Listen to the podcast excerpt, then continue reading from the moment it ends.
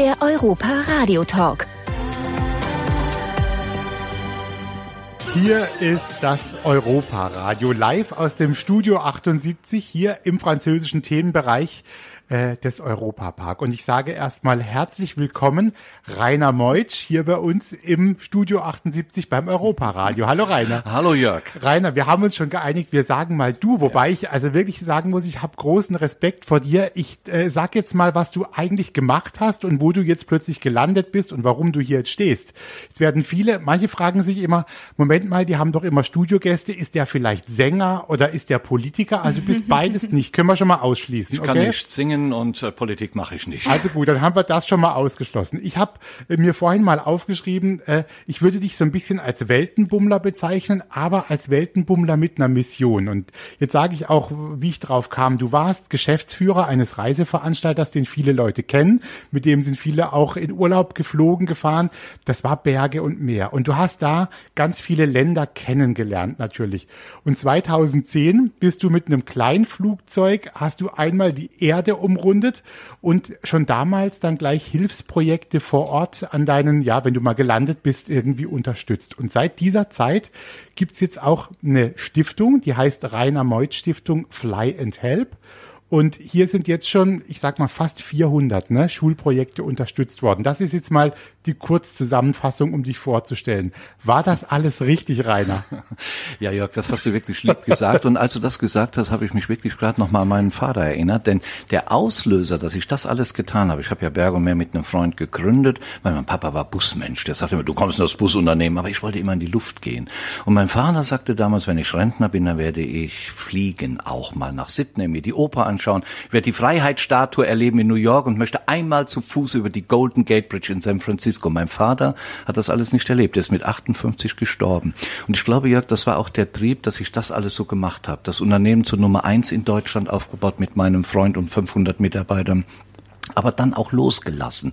Noch rechtzeitig, wo ich gerade so um die 50 war, mich zum Pilot ausbilden lassen einer kleinen Sportmaschine. Dieses alte Ding wollte ich einmal um die Welt bringen, aber nicht nur so mal gerade rum, sondern tief in diese Kontinente eintauchen. Um Sprit zu verblasen ist ja nicht lustig in der heutigen Nö. Zeit. Deshalb habe ich gedacht, um mein eigenes Gewissen zu beruhigen, baust du fünf Schulen von deinem Geld, hast ja das Unternehmen verkauft, kannst dir das erlauben, dann ist wenigstens dein schlechtes Gewissen beruhigt. Und dann nach diesen 77 Ländern, die ich während der Weltumrundung erlebt habe und fünf Schulen eröffnet habe in Afrika, Asien, Südamerika, da war ich so demütig geworden und so sensibilisiert für das, wo es wirklich im Leben drauf ankommt, Kindern zur Bildung zu verhelfen, dass sie nicht in die Hände von Despoten fallen, sondern ein selbstbestimmtes Leben machen können. Und dann habe ich mich aufgemacht, nachdem ich all das gesehen hatte, was mein Vater sehen wollte. Und daraus ist Fly and Help entstanden, meine Stiftung, die ich mit Leib und Seele lebe. Ich bezahle alle Kosten privat meiner Mitarbeiter und wir machen uns auf und bauen Schulen. Und der Europapark wird Teil des weiteren Erfolgs meiner Stiftung sein. Aber sag mir mal eine Sache, Rainer. Wie kommt es denn dazu, dass du ähm, so Lust hattest, auch schon immer im Leben die Welt zu entdecken? Es muss doch da irgendwie, ist das ein Gen bei dir oder in der Familie? Also rauszufahren und äh, zu fliegen vielleicht oder andere Länder kennenzulernen? Du, das ist bei mir entstanden mal als 14-Jähriger, da war ich mit einem Mofa auf so einem Rasenplatz im Westerwald. Ich bin Westerwälder. Das liegt irgendwo mitten in Deutschland zwischen Frankfurt und Köln. Und dann sah ich so ein Sportflugzeug fliegen und der Sport der, als er gelandet war, der Pilot sagte, willst du auch mal mitfliegen? Ich hatte kein Geld bei. Nee, sag, ich hab kein, komm, komm rein. Der nahm mich mit für eine Platzrunde und das fand ich so faszinierend. Die Wolken von oben zu sehen, die Landschaft. Und da war mein Traum, wenn du mal Geld hast, lässt dich mal zum Pilot ausbilden. Am Anfang hatte ich das Geld nicht, dann die Zeit nicht durch Berge und Meeraufbau, Chibo-Reisen, Aldi-Reisen muss ich ja alles aufbauen. Und dann mit 50 hatte ich beides, Zeit und Geld. Und hast dann offensichtlich auch die richtige Situation erwischt, um zu sagen, ich lasse das hinter mir und mach was ganz anderes. Du hast erwähnt, dass dir äh, und eurer Stiftung auch ganz wichtig ist, dieses Thema Bildung. Warum setzt du das auch so vorne dran? Es gibt ja viele andere Themen mit Sicherheit, aber warum ist es die Bildung? Was glaubst du? Das ist eine gute Frage und äh, das ist entstanden, als ich vor 15 Jahren in Jordanien war, in Amman, beruflich, von meiner Firma. Da sah ich einen kleinen Neunjährigen mit einer, Kalaschnik, mit einer Kalaschnikow um den Hals. Und ich sage, hey, wir haben 10 Uhr, warum bist du nicht in der Schule? Und der sagte, ich gehe nicht in die Schule, mein Papa hat das Geld nicht dafür. Ich schieß gegen die da hinten, gegen Israel. Da habe ich gedacht, Mensch, Meier, wenn der Junge in die Schule ging, dann wüsste der, dass man das nicht tut. Und da ist die Idee entstanden, Rainer, wenn du mal Geld hast, setz dich dafür ein, dass Kinder Bildung bekommen, dass sie das nicht tun. Weil wenn gebildete Menschen machen das nicht. Und das ist der Auslöser dass ich mich dann um Bildung kümmere. Denn gebildete Menschen, und deshalb verhelfen wir, wir bauen ja Schulen für erste bis neunte Klasse, also Education, die Grundausbildung, gell? das machen wir ja. Und dann kann er darauf aufbauen, nachher einen Beruf erlernen. Und er muss nicht übers Mittelmeer zu uns fliehen, womöglich sein Leben verlieren. Der will ja eigentlich gar nicht zu uns kommen aus Afrika. Der macht es, um ein besseres Leben zu haben. Und wir verhelfen denen durch Bildung, da wo ihre Familien sind, wo die Eltern sind, die Freunde, das ist deren Heimat, da wollen die bleiben. Und dafür kämpfen wir, dass jedes Kind Schulbildung bekommt. Jetzt, wenn ich mich so umgucke und auch Tanja, glaube ja. ich, geht's auch so. Uns geht's ja gut und wir sind in die ja. Schule gegangen, Tanja, ne? Ja. Und, äh, und da hat man ja als Schüler dann auch oft gesagt, man will eigentlich nicht so gerne gehen und ach, der böse Lehrer und es ist doch irgendwie langweilig. Ich glaube, wir sind da? schon fast verwöhnt, wenn genau. man sowas hört. Und das finde ich auch gerade das Faszinierende, dass man bei dir schon merkt, dass es jetzt nicht mal eben aus einer Lust und einer Laune entstanden ist, sage ich mal auch, ja, ich, ich kann, deshalb baue ich jetzt die Schule, sondern dass du viel gesehen, viel erlebt hast und irgendwie auch so aus deinen persönlichen Geschichten und deinen Emotionen sowas Tolles, Großes aufgebaut hast, um einfach anderen Leuten ganz uneigennützig auch zu helfen, einfach. Weißt du, Tanja, und der schönste Dank, den man bekommt, ich bin ja glücklich mit der Arbeit, mhm. die ich mache, gell, mit dieser Stiftungsarbeit. Ich war jetzt in Ruanda, Ostafrika. Da hatte ich am 26. Januar 2010 die erste Schule vom Flying Help eröffnet. Mhm. 1300 Kindern. Ich komme jetzt wieder dahin, weil wir die Schulen immer kontrollieren, die wir bauen. Da kommt ein Mädchen aus 1300 Mädchen heraus zu mir, stellt sich vor mich hin, 14 Jahre vielleicht, und sagt, Thank you, sir. Now we can talk together. I speak your language. Oh. Boah. Das ich sage hier Gänsehaut. Gänsehaut, ich habe auch Ja, Gänsehaut. ich auch, Tanja. Also wir stehen hier jetzt schon mit Gänsehaut und weißt du was? Wir hören jetzt mal noch einen Musiktitel zwischendrin und dann sprechen wir nochmal weiter. Mich würde mal auch dann interessieren, was du vor Ort so erlebst wie dir die Menschen vielleicht auch begegnen. Und ich bin mir eigentlich ganz sicher, dass du da ein paar schöne äh, Geschichten auch hast. Und äh, da plaudern wir gleich drüber. Schön, dass du Gerne. da bist, Rainer. Danke.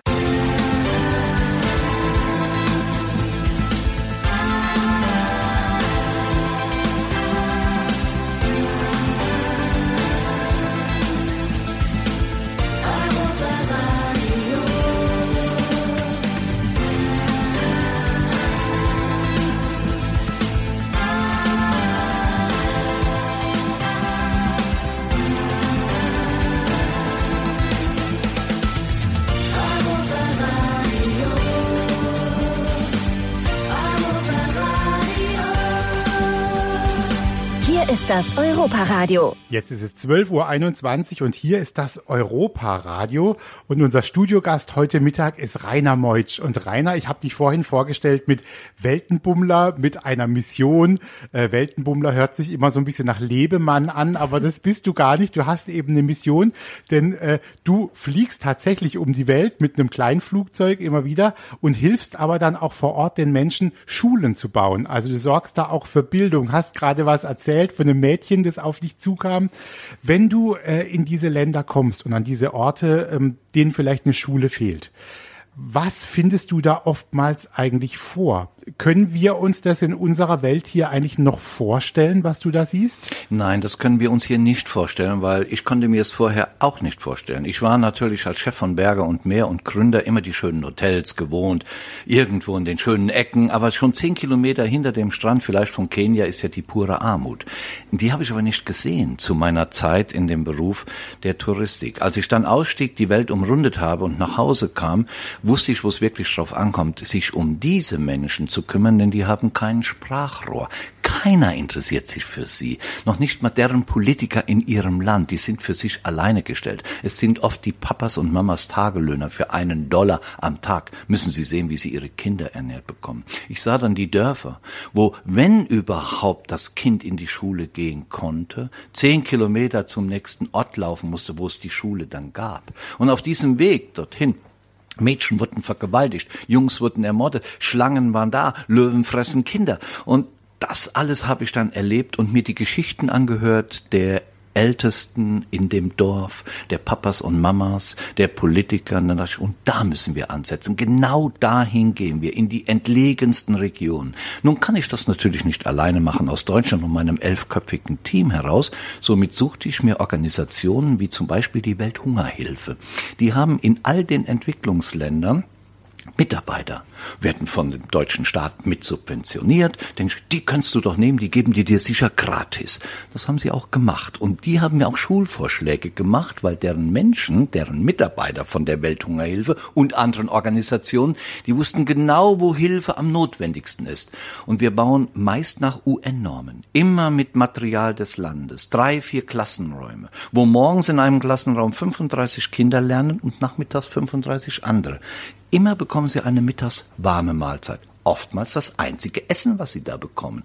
Und somit haben wir mittlerweile 82.000 Kinder und 441 Schulen in 47 Entwicklungsländern. Ich bin 260 Tage im Jahr unterwegs und kontrolliere auch die Nachhaltigkeit mit meinem Team. Das ist unsere Arbeit. Jetzt heißt ja deine Stiftung Fly and Help. Ähm, welche Rolle spielt denn dein Flugzeug eigentlich heute noch? Also du hast ja ein, offensichtlich ein Kleinflugzeug, so nennt man das, glaube ich, oder vielleicht hast du auch noch ein größeres, das kannst du mir gleich erzählen. Äh, spielt das noch eine Rolle? Du hast ja gerade erklärt, du fährst jetzt da nicht irgendwie mit Holz darunter und baust irgendwie ein Haus, sondern das machen auch Organisationen vor Ort. Du hilfst aber eben auch mit, das Ganze auch publik zu machen und auch Geld zu sammeln.